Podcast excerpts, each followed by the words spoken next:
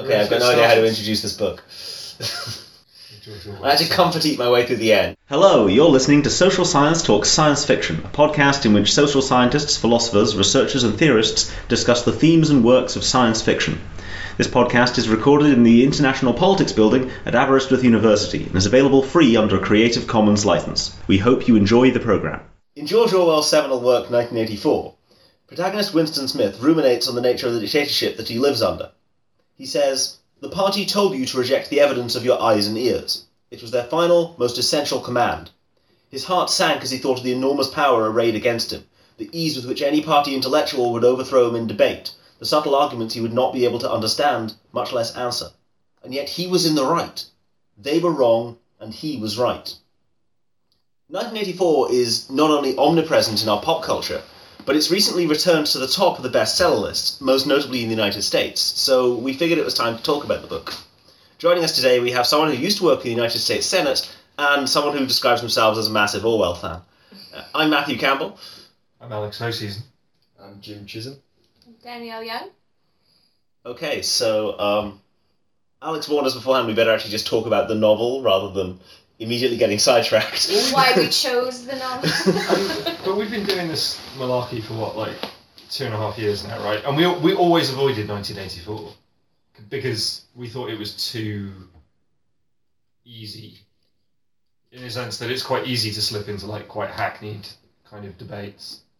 You know, the constant use of the phrase Orwellian in areas where it really doesn't apply. and from Big Brother being a TV show.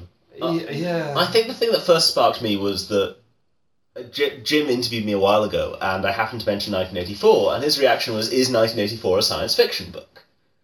And the answer is, well, at the time, clearly, it is the the government has all these technologies which were fantasy at the time. Um, the idea that it could collate all the information on a people, there could be tiny listening devices everywhere, and of course, the most fantastical and outlandish, the idea the government might use your television to spy on you. I, I, I think.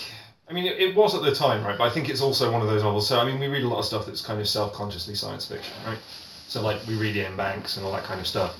I think maybe one of the reasons we were shy about doing 1984 over the last couple of years is because the answer to that question, is 1984 a science fiction novel, is does it matter? Right? And it, and it clearly doesn't. So, we, we kind of always shied away from it. Danielle's sticking post-it notes over a webcam. You're supposed to. to be Uh, fair, that's one of the, the basic security things of. I can see you. It's just you look jaundiced We- through the yellow. Danielle, there's a recording device already on. That's how we record the podcast. I was just sort of laughing about all these things Are like Mark Mark Zuckerberg covers his uh, camera and you should too. And you're like, mm. That's terrifying. I've thought about this before. I kind of don't want to do it because Mark Zuckerberg does it. It's definitely. so, so, so she's just like, he's like, I want the government to Yeah. spy on me. well, it's not just the government. It's a proven thing. People can hijack your, Yeah. you know. Camera. Here we go, not talking about the novel. yeah, so uh, not talking about all. you, you were having a thought about 1984 No, I mean- sci-fi. No, I, I- I think it, yeah. I mean, it is just so it's everywhere, right? Although I will I will say that reading it again and actually genuinely spending the time to read it, he says, having just listened to an audiobook. Um, actually spending some time reading it rather than just kind of trotting out the tropes from what I remember from when I read it when I was like fourteen or something. It's terrifying.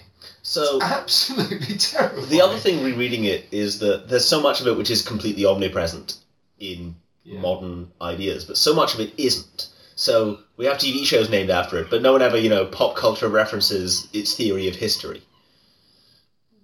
Yeah, I mean, it's kind of. I think we've lost some of the reference points, right? You know, when he when he says things like "hope lies in the proles" and all of that kind of stuff. I mean, that kind of doesn't make sense anymore as a as a phrase. Um, Well, it's important to remember how deeply grounded it is in the immediate post World War II experience. In that there are there are huge sections of British cities which lie in rubble, and there really is this huge gulf between. So one of the problems during World War II was the government had all this advice of, well, you can just dig a bomb shelter in your garden. Well, the vast majority of people who lived in British cities didn't have gardens because they were working class. Well, and there's also the whole the nuclear weapons issue, where I mean, part of the the pretext for 1984 to be able to happen is that there's been a mass catastrophe or whatever, and then is it that it's been annexed by the U.S. or is Yeah. that cle- not clear? Well, it's sort of part of a, a broader alliance which has become a country. Although one thing I, rem- I remembered while reading it was interestingly, Attlee's government had this plan to move great sections of, of, of British industry and, and running the country to the north to try and sort of balance out the way the country was structured, and more importantly, make it harder to bomb. Um, because they realised that if they scattered industry about the place, you couldn't like carpet bomb a city and knock stuff out. But then nuclear weapons came along, and uh, scuppered Clement Attlee's idea for fixing the north. One of the things that did surprise me actually, were- when I mean I, I, I don't know enough about this to kind of know, but he, he's quite obviously making reference to this idea that war is an economic benefit, right? Mhm. And you know in terms of surplus production and stuff. I mean, when does that come about? Because I mean, it's quite clear that the war does, in a lot of ways, contribute to the end of the Great Depression, Yeah. right? But when when does this come about intellectually? I'm, I think the the kind of merchants of death thesis in the, the immediate post World War One era in, in America, people like Charles Beard. Um, it was definitely a strong intellectual trend linked to isolationist thinking. Well, and I think part of it too is that it was very clear before the war broke out that the U.S. economy was not at its full capacity, which is why the war was beneficial for it economically. It wouldn't necessarily have been before that. It could have been a bigger strain and that kind of thing. And it obviously wasn't economically beneficial for everyone. In in terms of, sorry, you wanna. No, no, no. Uh, in terms of uh, awareness of war production for war production's sake, Eisenhower is certainly the. Hmm. He famously coins military industrial complex, which isn't quite the same thing as Orwell is pointing at, but the idea that we're just going to build some military gear for the sake of building it. Well, George Washington, that is what he's famous for in his last um, his last address before he left the presidency was a warning saying basically we do Yeah. need to pay attention to the fact that we have this continent-sized country and it could easily be overrun by a militaristic sort of Um, um. Well, it's very very deliberate until the U.S. Civil War that so many regiments are temporary and voluntary, so that there isn't a standing army. And that's what Eisenhower was consciously echoing that farewell address. Yeah. Um, warning against a garrison status. It's certainly much older in Britain. There's a here's my weird Scottish history thing coming in. There's a tiny little village in Scotland called Evanton, and on the top of this hill is this completely pointless monument known as Fyrish. And it was invent it was built simply because uh, a bunch of soldiers left the army and had no jobs, and so someone decided, you know, we'll just build a completely pointless monument, and we'll pay a bunch of guys to carry some pointless rocks to the top of a pointless hill just for the sake of building one. The manner in which Orwell talks about spare productive capacity or, or whatever you want to call it is, is slightly different in the sense that it is used as an, an oppressive Yeah. tool, Mm. which might be a, a more unique idea at the time.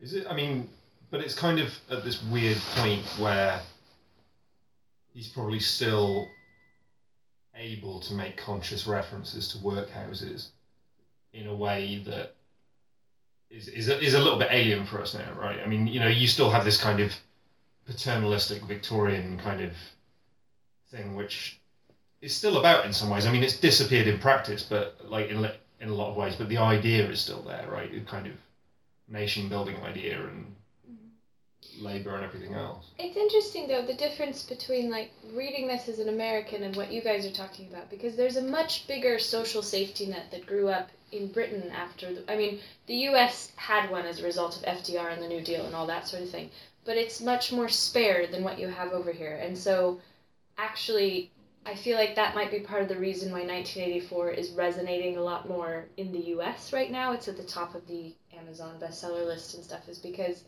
there's all the stuff with Trump, obviously, but there's also the Republicans wanting to slash any kind of social spending while also driving everything towards the military. And it's it's a little bit more like we're not really that actually that far from things like people having to go back to workhouses and stuff. But there is a weird thing in this that, and this is something that honestly I, I, I didn't remember the ending all that well. I think because one of the things that shocked me, of course, is that they put him back into society. Yes. right? Well, so I mean, it. the the kind of bare objective necessity in in terms of like bare objective necessities, the party does provide, Mm. right? So I mean, actually, in that sense, it's still relying on that kind of post-war, Yeah. slight welfareist Well, idea. It's, it's, it's their final victory of so they have that conversation about you can't have martyrs because martyrs are Yeah. counterproductive, which is something we still struggle with in our own version of politics. and you can't just torture uh, a fake confession out of someone because people still know the truth anyway. And so Orwell's final step is to go beyond what we'll say the Khmer Rouge or communist dictatorships achieved, and have a final. Actually, no, we're really going to break you, and then we're going to put you back into society because we can. But then Winston points out they, they then go and shoot you anyway. I think Orwell's attitude towards socialism, and particularly English socialism, which he was concerned about over everything else. Yeah. And this book, in many ways, is an attempt to take the, the experience of, of Russian communism and ask, well, well, how would that happen in, in the Anglosphere? Would it be any different? Would there be peculiarly English or, or, or American aspects to it? But all, all, all, I've always found Orwell's approach to socialism quite confusing. And I think because I'm so influenced by Orwell, that has reflected in my own approach to, to the question. So he's very much, I think, attracted to the romantic socialism of um, of More and GDH Cole and of the the experience of the Labour Party through Keir Hardie. And obviously through things like Homage to Catalonia, his experience of with Marxism or with, with Stalinism um, kind of complicate things a lot. So I think he was very mistrustful of the Labour Party Oh, absolutely. and English socialism or INGSOC. That is what I think he is projecting the Labour Party's experience and involvement in the the, the wartime coalition. How it accepted essentially whatever you want to call it, authoritarian dictatorial powers for, for the for the British state. And he's extrapolating that 10, 15, 20, 30, 40 years in the future, obviously with his experience of an atomic war, where bizarrely the only town that is mentioned being bombed is Colchester. which I found Well, the the thing which uh, Thomas Pynchon um, pointed out was that from Orwell's point of view, there's really no guarantee that Labour have just come to power. There's really no guarantee that they're going to lose an election, that they will allow themselves to be befuddled by something so workaday as an election in five years' time, and you might not just get a socialist dictatorship. But I found it interesting in that you can read any number of introductions. That my edition of 1984 has no less than two biographies of Orwell at the start, and neither of them mention his work uh, producing propaganda during World War II, or the fact that he made a list of uh, potential enemies within socialism for the government to have. Um, so yeah, he, he was not the idealistic hero, and, and both biographies managed to miss that out about him, strangely. It's because I think what he was more than anything, he was just- just quintessentially English. And I think that's how he always found it difficult to square his Englishness, particularly from a, a more middle class or upper middle class background, with socialism. So in the in the line in the Unicorn, he talks about this wonderful vision of you know there will be revolutionary militias billeted in the Ritz, but we'll still keep the royal family and etc. etc. He, he wants he wants to keep that kind of humanist tint to it, right? When you when- you know when you're talking about people like Hardie and, and, and everything else, you know, you have this kind of pre-Marxist, like Christian-derived socialist kind of idea, um, and it's it's kind of weird. I mean, because it does come up repeatedly in the book, right? You know, this kind of slightly redemptive well, very redemptive kind of idea. Hope lies in the proles, you know, all that kind of stuff, right? Recovering history in a way that is is there in is there in Marxism. shooting an elephant this morning where it re- I remembered you know reading obviously it's just in there how how conflicted he probably would have been and I think the Englishness thing gets gets to that a bit because it's sort of he dislikes in shooting an elephant imperialism in the abstract. He's not happy with being a part of it and that sort of thing. But he also really really doesn't like the people that the imperials are, are kind of uh, ruling over and he's very and he's very torn about that. You get that internal thing where he's like they should know that i'm you know i'm opposed to their oppression but also they're just you know they're they're just That's- uh, it's- civilized It's the parallels between the civilizing mission idea, but also the whole, and this happens even in modern socialism, the idea that the proles might not know what's good for them. Yeah. And that's this is what idea Winston- false consciousness. Yeah. Yeah. And this is what Winston levels at the dictator towards the end is that, well, clearly you do this because you think that this is genuinely good for society, but people don't realize that, so you must force them to do it. And O'Brien is like, no, we do it because we want to have power. And, and another ambiguous aspect of, of Orwell's writing and thinking is, like you say, his, his attitude to the, the people who he's taken up their cause. But if, if you read The Road to Wigan Pier, Down and Out in Paris and London, although he, he clearly invests so much of his, his energy in the idea of, of the proletarian revolution, he's quite disgusted by working class people. He says that they smell, they're dirty. They drink um, terrible beer. Absolutely, and and so it, it is another contradiction, and, and, and the book is about contradictions in many ways. But this thing is, it's like th- th- that's deeply contradictory. But to be honest, we're very familiar with that attitude towards the working class within, say, Absolutely. Brit- modern British Absolutely. socialism. That's the thing. I think that is a very British thing. It reminds me of. I mean, I was telling you guys about the children's book, but it talks a lot about the Fabians, and there is this sort of.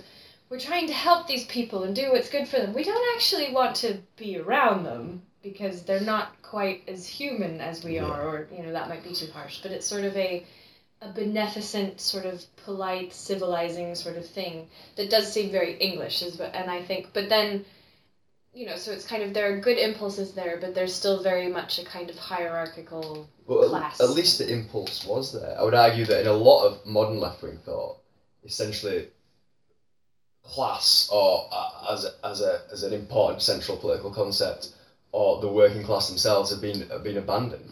Is that because our traditional barrier of what makes you middle class, the attainment of a university degree, was essentially abolished by New Labour? Perhaps. Um, one thing that I noted rereading the book is they they talk about that section of the world which is overall neutral, and it's generally the third world and a lot of the colonized places. And the idea is that we're fighting over there not for strategic positions or sea lanes, but for their cheap labour.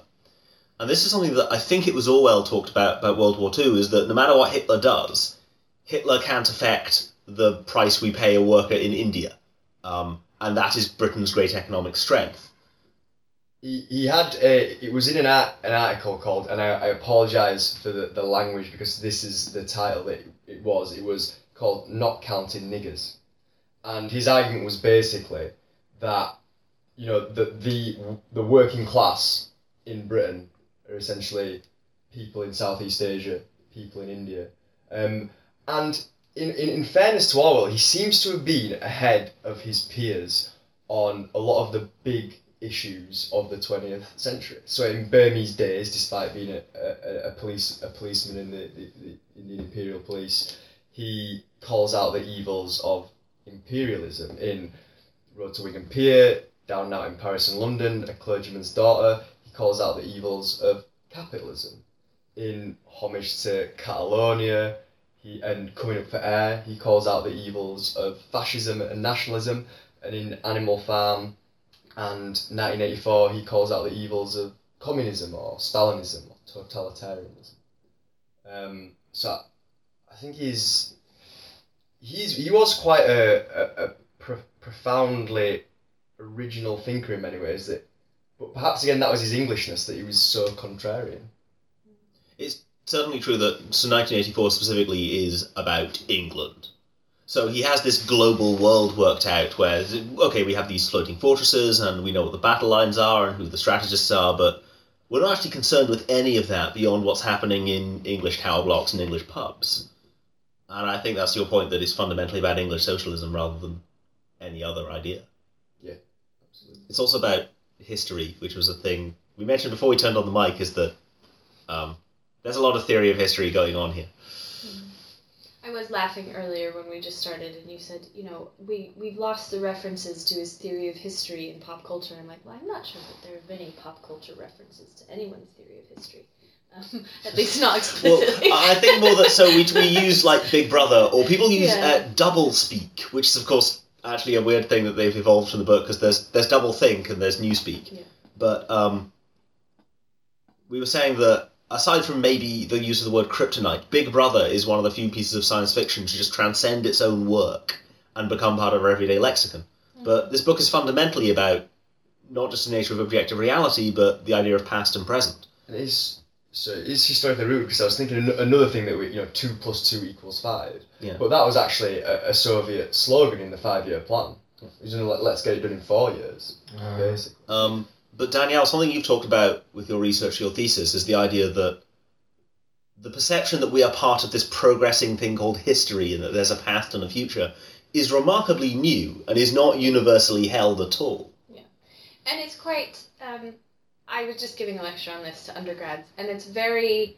You have to use examples to make people understand that history is a form of technology that's relatively recent in its invention. It's not just a recounting of what happened in the past, because. And this is something I have difficulty wrapping my mind around because I'm a modern historical being, but people, even within the European context a few centuries ago didn't have an understanding of past, present, and future. Really, the past in particular is pretty much a modern invention. It's sort of. People understood there was a difference between them and distance, like time and that sort of thing, but it wasn't that same sort of the past is a dead and gone thing that we can analyze to tell us about ourselves in the present and the future. And what it really more is the invention of the present. Like, where where is now? Um, and what does it mean to exist in the present that differentiates you from the past, that kind of thing. But in terms of it being a technology, um, the examples that I use are things like, you know, if you call somebody medieval or feudal or backwards, it's not a compliment, but you're also trying to sort of write them out of the present and say they don't count in the same way, they're sort of backwards in time. And it has political consequences. I mean, we talk about slavery as though it's something that happened in the past. And There's more slaves now the than Global Slavery in human history. Index has upped the estimate to 46 million people living in slavery. And but if you talk about it like, you know, slavery is something that's backwards and barbaric that we used to do a couple hundred years ago, then you forget that it's something that happens now that we all benefit from. I mean, if you have a smartphone, I think what's better is if you have granite countertops or you know somebody with a granite tombstone, that was most likely provided by slave labor because granite is like the number one kind of problem and stuff. But it's getting people to realize that the past and history are not commensurate things. Um, and it doesn't mean that history can't be quite emancipating. Like understanding something as historical can help you contextualize that sort of thing. But also, it can be used against people. Um, the one thing I think always gets them is like the World Cup in Brazil. I mean, they were trying to remove indigenous people off of their lands. And so they were saying they weren't indigenous enough. They were actually just slum dwellers. Um, and part of their justification for that was they use social media. They're on Facebook, so they can't really claim to be authentically indigenous. So you're sort of using history as a weapon in that sense to be like, well, this isn't actually, you can't claim that identity. You don't get to participate in the way that you want, you know, so you're stuck. Um, I think the telling thing in 1984 is not the, the control of history, but the abolition of history. Mm. Um, you, you ask what is now. Well, in 1984, it is always now. They don't even know what the date is. Um, whatever is happening now is the way it has always been. The war is always just becoming within a measurable. I love that line. Uh, approaching a measurable distance towards its end Yeah. Which seems to be like the, the, the immediate gutting of the Churchill quote at the end of the beginning. Um, there's no past. There's, there's not just no history in 1984. There's no passage of time. It is always the present. Winston himself is unsure of when he was born. Yes, uh, although Thomas Pynchon has pointed out that Winston's birth date is almost certainly located to Orwell's son.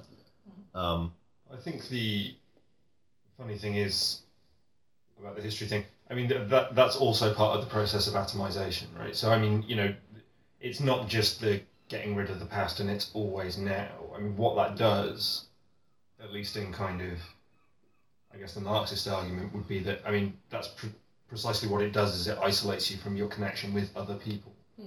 right? Which is what the kind of slightly more Christian inflect Mar- Christian inflected Marxism was always about is recovering that recovering that those links to other people. Because this is, I mean, one of the historians I use most in my work talks about this, Constantine Fasolt, where he says, you know, the the I, understanding we have of freedom and individuals and individuality that's associated with sort of what led to our modern conceptions of history is a very oppressive form of freedom that atomizes people and that kind of thing. But the quote I wanted to read from the book, um, because you're right, it, it very much is about history, which I think you can forget. But one of the slogans of the party is Who controls the past?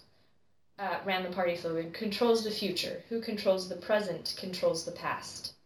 And it, um, you see this all the time with, um, like people who come from conflict zones and stuff. I remember talking to I had a bunch of roommates who were from Thailand and I've also known people from China and stuff. And the things that they're taught in school about China or Thailand, vice versa, you know, depending on which place, is you you kind of sit there if you're not involved in that conflict going, that's a very strange interpretation or usage of history and that kind of and you're getting it right now in the US where people keep referring to slaves that were brought over as immigrants, Immigrants. and you're a bit like, well, you know, or David Cameron was doing it, you know, talking about the refugees, saying he refused to call them anything but economic migrants because you you have to treat those things very differently.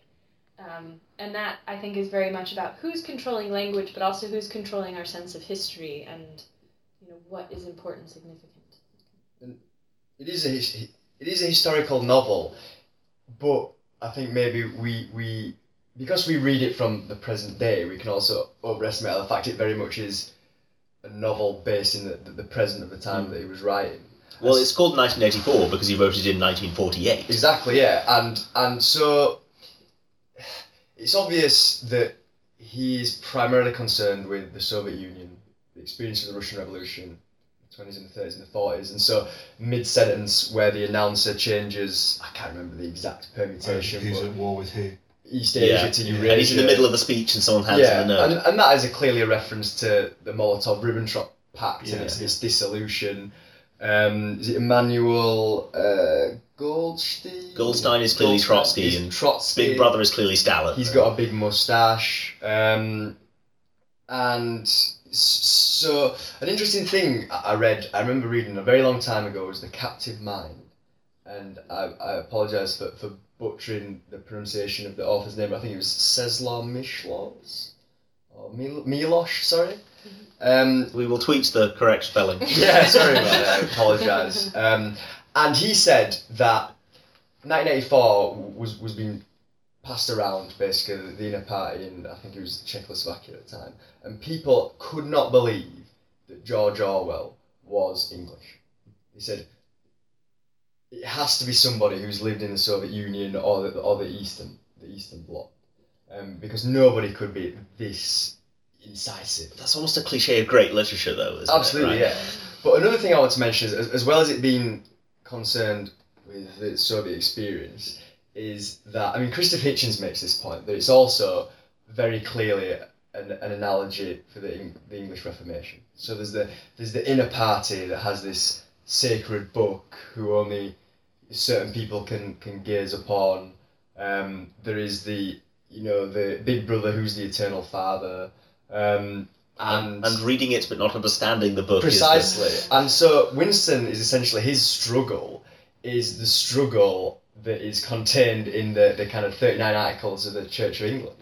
You know, he wants the he wants a language that people can understand, that, that people can relate to and, and give meaning to. and the book is revealing an inner truth. Absolutely. He's not learning things. He's Yeah. immediately.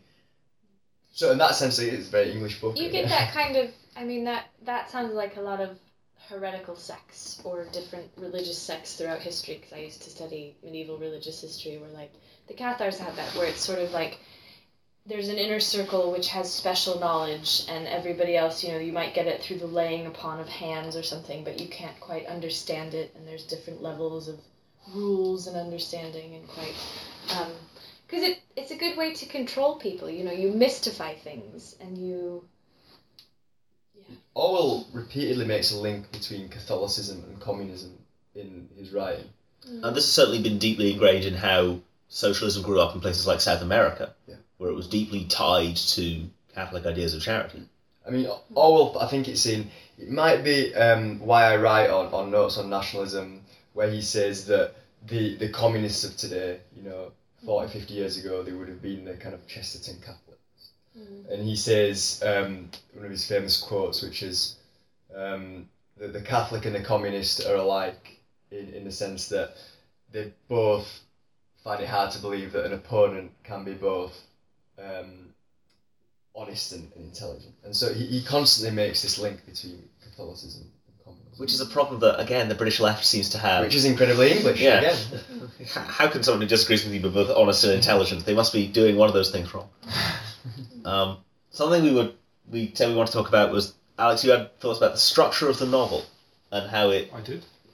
Somebody you did. do now. how it's almost not structured as a story, but is is a way for Orwell to put across his points. Oh, I think I was saying that it's not so much the structure of the novel, but just that talking about how much it is a novel. Because before we started recording, we were talking about Ayn Rand and how she wrote novels, um, in quotes, you know, Fountainhead and Atlas Shrugged are the most well known, but there were others. We the Living. wrote in and- quotes. Well, but but no, I mean like novel- novels in Novels quotes. It was novels in quotes. But the thing is, is that they're really just vehicles for her philosophy, also in quotes, because again, I'm not sure we would call it a philosophy, but it's they're screeds attempting to sort of get a certain message out there. And 1984 is better than that. It's certainly more nuanced, but it's also. Um, like you were saying, Alex, that it was so unrelentingly grim and that kind of, or no, you were saying that, Jim, but like you know, or you were saying how frightening it is, but it's very sort of upfront and in your face about the message that it's trying to bring across. And I, part of the reason I'm doing the recording is I read an article reason, recently I told Matthew about um, by Adam Gopnik, who's a writer for the New Yorker, and he um, he starts off kind of saying he has a confession to make. He never really liked 1984 that much because he thought it was too um, sort of in your face and simplistic and that authoritarianism wouldn't happen that way. And that he always preferred a brave new world. And aldous huxley and he kind of says turns out that's exactly how it'll happen. It won't it will be very blunt. It won't be subtle. It won't be insidious. It will just be there is alter- there are alternative facts and it was the biggest inauguration crowd in history that kind Period. of thing period Well, there is that. There's a celebrated letter between Huxley and Orwell, where Huxley says, "Well, 1984 is a very good book, but you were wrong and I am right." Uh, in that, when when we come to be oppressed, it will not be because people have been deleting our sources or been deleting words from our vocabulary, but because there will be far too many sources for us to keep track of. And, and this certainly appears to be true. The internet is this overload of information, and some dictatorships, certainly like Vladimir Putin, um, will attempt to just put out so much information. It's called it's called the fire hose. You just put out so much both half truths and lies and truths that nobody can tell what's going on. And yeah, for the longest time, it looked like Huxley was right and Orwell was wrong, and then maybe not. It I think turns it's out. more. They're probably both right. I mean, there's probably a pendulum that happens here where you sort of you can go too far in either direction, and perhaps also they meet at a certain point because one thing the Trump administration is doing is. I mean, they're doing so many things. They're saying so many things where you're like, your head spins kind of trying to keep track of all of the misinformation and stuff. So they're they are hitting you with all this information, but it's also obviously incorrect a lot of times. But I think, um, you know, I don't think people studying governmentality now are wrong or that they're on the wrong track. It's just that there's more than one way that this could all go south, sort of thing. Um, but I do think that Huxley seems more uh, believable because it's a bit more. Um, I, we were saying this before it started, where I was like, I think people read 1984 and think we're better than that. We wouldn't let this happen to ourselves. Um, and maybe that's why it's so popular. I was kind of like, oh, maybe we will let this happen to ourselves. Um, because oppression does sort of require the consent of the audience being oppressed to a certain extent, you know, in terms of colonial powers and that kind of thing. Um, people, it's not it's not necessarily conscious consent like yes i would like to be oppressed but it's this sort of oh i'm not going to fight back on this because it's i might be hurt that kind of thing um, I think I think the one thing. I mean, I, I agree with you in the sense that quite a lot of his novels obviously just a vehicle for his ideas, Mm. but there's a, a, a far greater psychological depth to it oh yeah than anyone like Ayn Rand ever managed. And definitely. and but I mean, there's a there's a deeper point to that, right? In the sense that it's a, it's a psychologically compelling story, Mm. in in the sense that you can one of the things I, I, I genuinely forgot about this, and it's been probably the best part of 15 years since I've read it, um, is, is that it's written in Winston's voice, Mhm. that it's written from his point of view. And I think one of the things that we forget when we're kind of throwing out 1984 as a, as a trope Mhm. is that we say, oh, it's like Newspeak, as if Newspeak was a thing, right? I mean, we don't get that apart from in the appendix, right? The- you know, all, everything we know about Newspeak, we, we know be, because of what Winston thinks about And it's Newspeak. basically impossible for us to construct a sentence in it. Right, Yeah. and uh, but just the sheer paranoia of the novel. Mm. Well, and that's the other thing. I mean, Orwell obviously is a lot better than somebody like Rand, and I think you get that in terms of also what happens to Winston. Because until you get to the end, you kind of you think that there is more hope than there ends up being, and that you wouldn't, you know, obviously these two find each other and they fall in love, and we have this sort of idea of love conquers all, and we'll be able to overcome this oppression, or we've we've gotten around the system where people will free themselves, and it's sort of like no, you'd probably break if somebody tried to break you.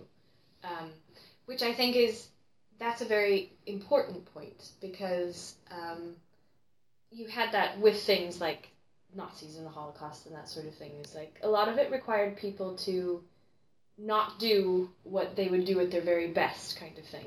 And um, the Milgram experiments are things that show that, where it's like most people actually are not, you know, they'll they listen to authority um, they don't walk out and they don't refuse. They're not the heroes that they might think of themselves as being.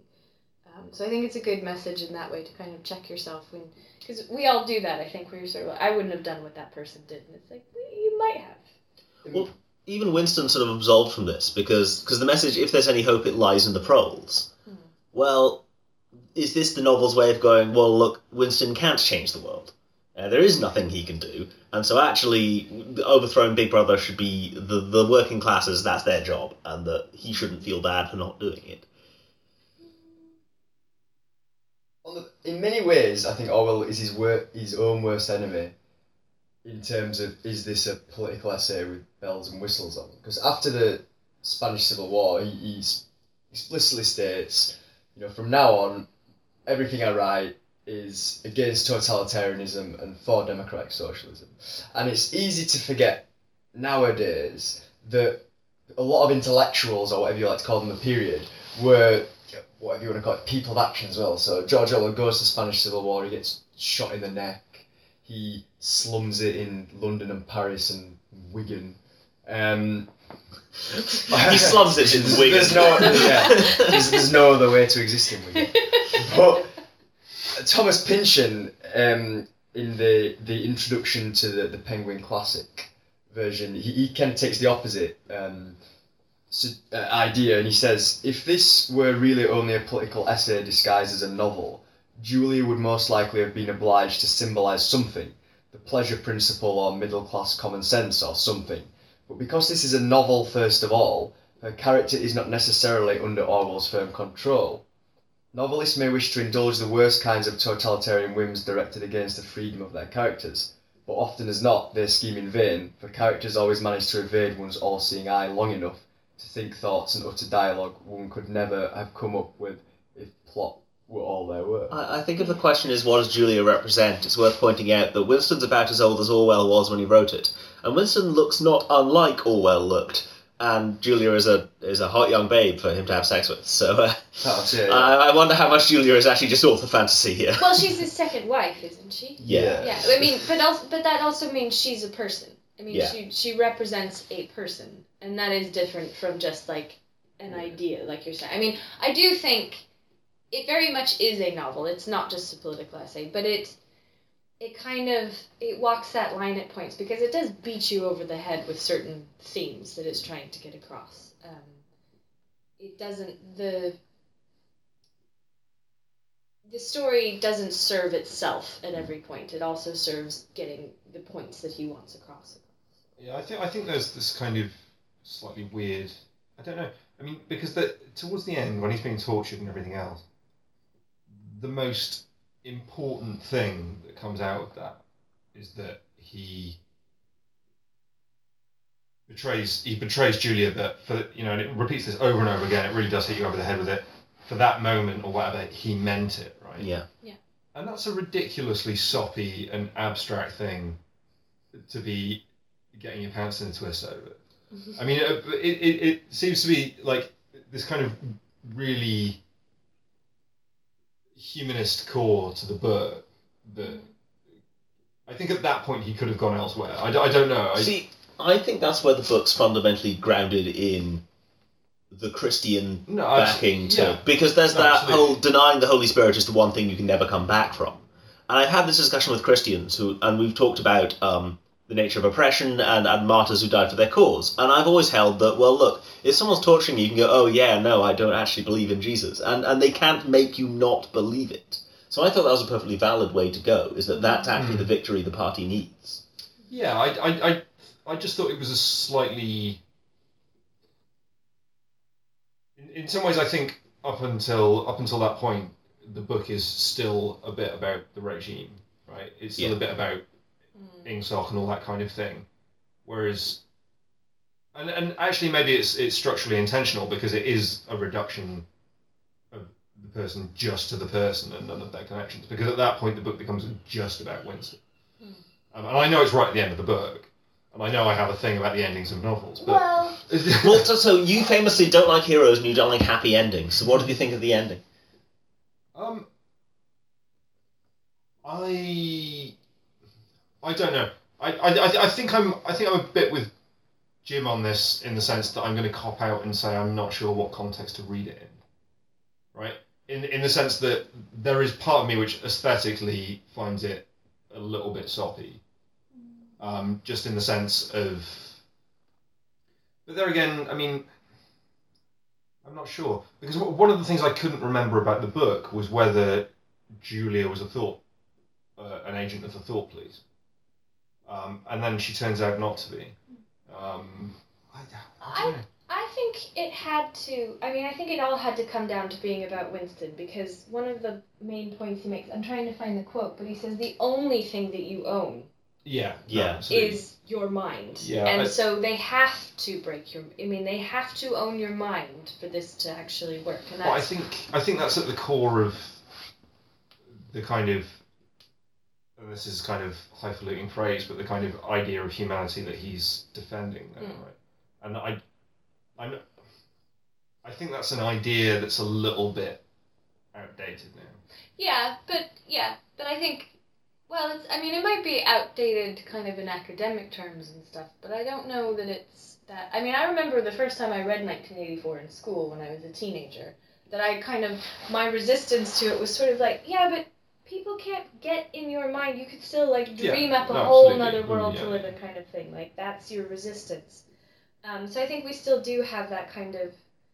That's our understanding No, I, in some ways. That's yeah, I, I think we do, and I, I think the problem I have when I read a lot of this stuff, and when I read Orwell in general, actually, and I get, I get, is I'm stuck between a kind of more academic understanding of Marxism and all that kind of stuff, Hmm.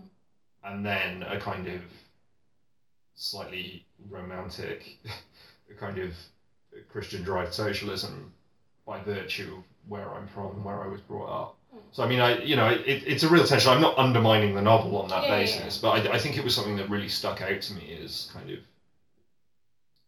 What do people think about the postscript?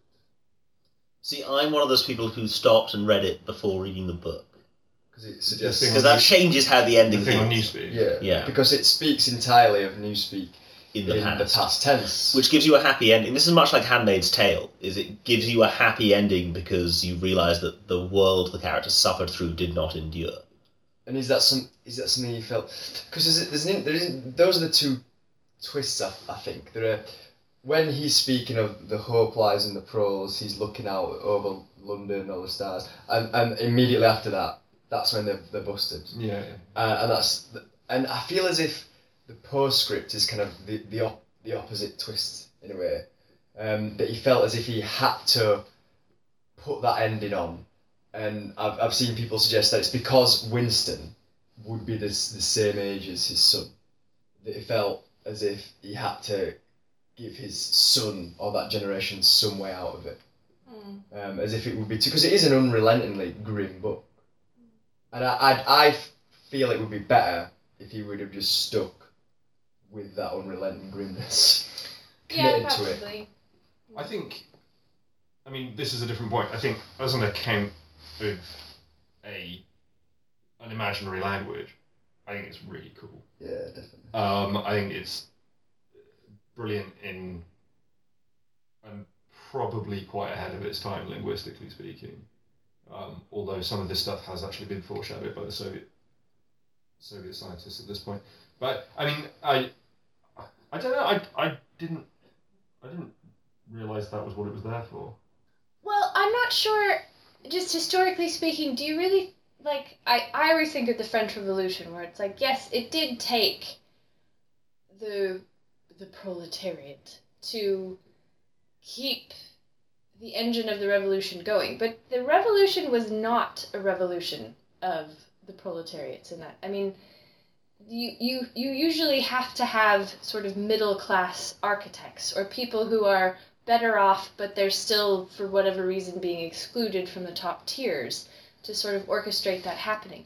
And I don't, I always sort of wondered what if he might sort of subtly be talking about that. Like, is it, I could the think proles really do it? I think he makes that point because the, the, the caste system that there is is the inner party, the outer party, And the pro- and the proletariat, the proletariat. top, the middle, and the bottom. And exactly, and I, and I think the point he, he kind of is making with, with the outer party, how you know the ambition is to get into the outer party, um, have a slightly higher living standard, access to different things.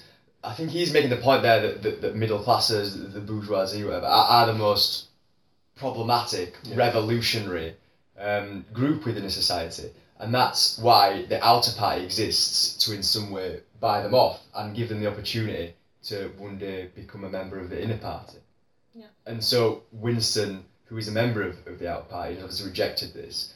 Him investing in the proles, in many ways, him rejecting you know, that process. Well, there's the there's the observation that revolutions are when the middle enlist the bottom to overthrow the top, but all that ever happens is the middle install themselves as the new top.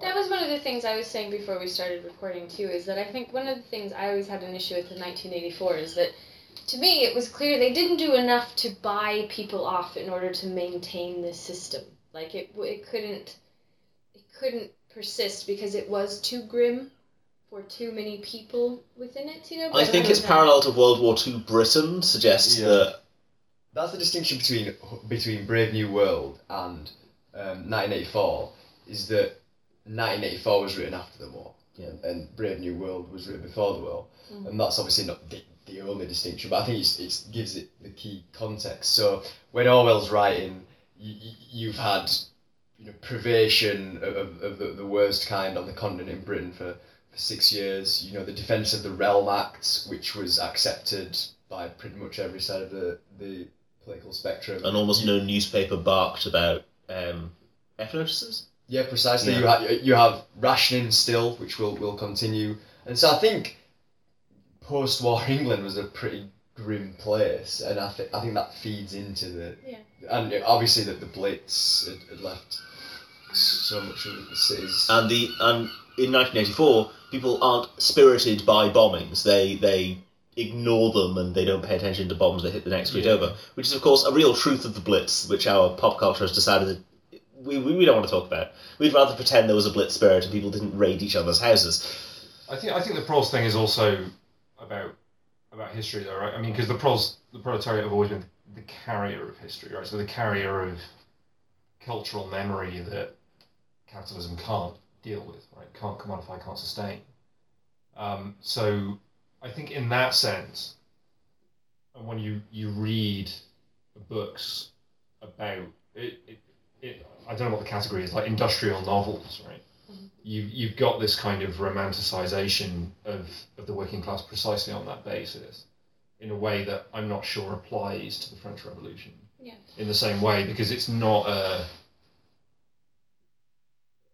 Yeah, I, I, thi- I mean, in, in, in, in books like there's a book by Robert Tressell called The Ragged Trousered Philanthropists, which does exactly this kind of, which does this conflict really well actually, because you have all these Marxists rocking up at union meetings trying to teach them about theories of surplus value right? through a loaf of bread. through a lot Yeah. of radio, and and and that's just an, a kind of abstract principle that's so alien to their actual life, right? And so, the, in some ways, the only thing that gets them going is that kind of slightly more Christian.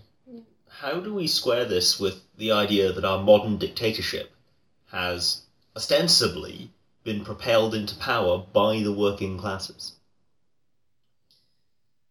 But it, hasn't. Right, I mean, the this thing. is the thing. It's. I mean, if you look at the breakdown, if I think you're talking about Trump in this instance, and if you're looking at the breakdown of Trump voters, they are economically better off. They tend not to live in areas where they've lost their jobs to globalization, immigrants, and that kind of thing. It's a perception. I mean, that's the thing. Trump supporters are racist.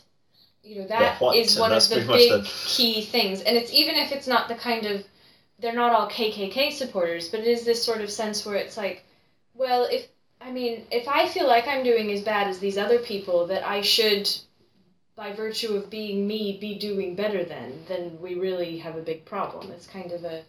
Um, so that, I mean, I think that's important in terms of not going down the newspeak road, is that Trump supporters, by and large, are not worse off. And that's where the parallel with Brexit is. I mean, the story we've been fed about Brexit is it's these smelly working class people in northern England, in South Wales, who are a bit stupid because they don't have a degree and they don't know what's good for them, right? They're suffering from a case of false consciousness. Um, but we don't talk about the, the vast swathes of southeast England, of, of southwest England, um, of, of, of well-off people in the shires that, that voted for Brexit, The- the- and the poster boys. The almost forty percent of Scotland which did, which still Yeah, adds up to the total, but is Um, apparently forgotten in the. because it's an easy narrative. Yeah, I think the other thing is uh, we we roll out class as a kind of single variable, right? I mean, you know, if I'm going to be a bit social scientist about this, um, we use it in the title, but um, but you know, I, I, I think that when when you're in a situation where, I mean, that kind of worked when the economic status of someone was going to be the same as their parents, right? Mhm. And now that's not the case. It can't stand on its own as a, as a way of explaining things, right? I mean, Because you end up with this problem that, well, actually, age, which is is is, is a determining factor, Yeah. right? So I, I mean, it's a I, I, I don't know the age breakdown for Trump voters actually. I mean, I know I know But they I tend know. to be older. and that was true with Brexit as well. Well, yeah, it was, yeah. But one of the interesting flips from what you said is that in the US, it's almost the opposite thing in terms of talking about class. I mean, Britain has a very different understanding of class, but also the US has always had this myth of the American dream and pull yourself up by the bootstraps thing, and that you can, based off of your own power, have social mobility. So hmm. your the lives of your parents doesn't dictate the life that you will have. But that's if it was ever true, it's certainly not true now in the way that it might used to have been. And that's one of the things about Trump is that you have all these white people who expected to be better and better and better than the generations that came before them. And you know, perhaps the US economy has gotten close enough to its capacity that that just can't be the case any longer. That there are certain class barriers that have come down that are more sort of almost like what it was what it would have been like in Britain than it used to be. Um, I think you have slightly more social mobility here because more people are going to university and that kind of thing, although maybe the Tories will try to stop that. Whereas in the US, it's kind of become you are likely to lead a life that's the same or worse than your parents now in a way that's bothering people. I think a telling thing about the novel is it's able to talk about class in this way and almost never mention race. Uh, It's very, And that's a very, very British thing. very- You couldn't do that in an American novel. But he also he men, he mentions that um, he's talking about outer party members and inner party members, and, and, and you you will say that there will be um, uh, black people or Asian people, and it, it, it's, it's quite quite curious actually for, for its time. Um, as a, as a vision of the future, um, but he was he occasionally did have like blind spots on race, um, particularly anti-Semitism, something you often just ignored, and, and, and the Holocaust, its particularly Jewish dimensions.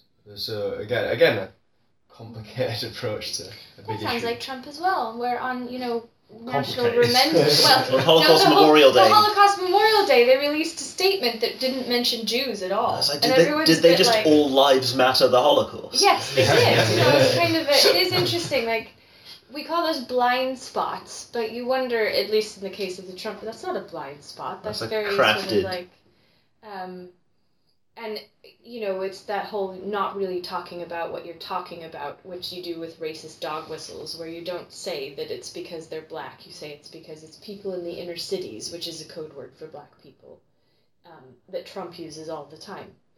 Um, yeah, Redefining language. Tessa. well, th- I was going to say this about the just because I'm the Wittgenstein girl in the room, but I, I think it's interesting because the book is about history. It's also about language, and the whole the coda at the end where it it's, becomes optimistic because newspeak is something in the past, and it's like, well, yeah, because history is about control. It's a you're trying to impose an understanding of reality, and you're trying to you're trying to make something dead and analyzable. Language is a living thing. Something like newspeak would be almost impossible. I actually I think it probably would be impossible because language is something that happens between people. So you can't you can come up with as many rules as you want, but that isn't how it works as a thing. Or is it? Because we were talking about how Russian has there's difficulty in existentialist literature in Russia because of the idea of being isn't necessarily present in the language. Well, I think I mean I think you can have certain things that influence it, but ultimately language changes as a result of people speaking it to each other, regardless of the language. Um, and you know they die and shift, and I, I mean that's It's very Hegelian. mm, well, yeah. But I think it's more Wittgenstein just sort of saying you can't. Uh, that's why you can't have a private language. So you also can't really have a, a formula for language that says this is what language is and anything outside of it isn't. I think I think in some ways precisely what the novel's breaking down though is that idea of private language, right? I mean, if you want to talk about it in those terms, right? You know, Winston's there saying, well, you know, you can't beat me because I have a private language, Mm. right? The party's going, We can. right? Yeah, we can. Right? And, and, and there Um, are active attempts at so Esperanto is the famous European Yeah. attempt at let's build a language that is perfect, and of course it, it can't be. William Shatner starred in the only Esperanto language film ever. I just thought as the listeners Just- just- needed just- to know that. They do. We like our fun facts. But I mean, how, how you know, is there all are there also societies in the world today where 1984 is, is, is very much more obviously relevant? So So North Korea would be the I, I read yeah I, I where read they have also, radios you can't turn off. Yeah, I read I read also that there's a saying in, in Burma which is George Orwell wrote three books about Burma: Burmese Days, Animal Farm, and 1984. Um, and it'd be interesting to see what influence the book, uh, and novelty the book still has it in those Well, authoritarian societies. I think possibly an interesting thing to end on is the fact that the book has once again become itself because you talked about bootleg copies in Czechoslovakia. And of course, within 1984, there's a book within a book that all the rebels are passing around to try and yeah. free themselves by learning. And of course, a bookshop in California is giving out copies of 1984 for free in an attempt to pass around a book which will free people from the oppression of their government. So, It is interesting how books are read in different places, and that I mean, where you read it as you might read it as an allegory or political essay, and other people read it as reality. And I mean, my favorite example of that is always um, the Satanic Verses by not Satanic Salman. Verses, Midnight's Children by Salman Oh, Rushdie, where it's won the Booker of Bookers twice, and it's kind of considered to be the best Booker Prize winner. And you read it, and we read the magical realism, and it's quite bizarre, almost from a perspective. But one of the things in the interviews that you, if you talk to people in India, where they're like, "Well, they just wrote a history book of India," and you're like, you know, a history book where we have all these telepathic children that are connected by their hour of birth at the, uh, you know, at India's emancipation from the, you know, and you're sort of like very different understandings Of of, what history. history is in that sense, and sort of what reality is, and that kind of thing. uh, I think that should do us for this month. Uh, thanks for tuning in. Hopefully, you found it uh, double plus good. Yeah. Uh, next month, we're doing. The idea is to do the Eisenhorn trilogy by Dan Abnett. So, uh, thanks for listening. We should do my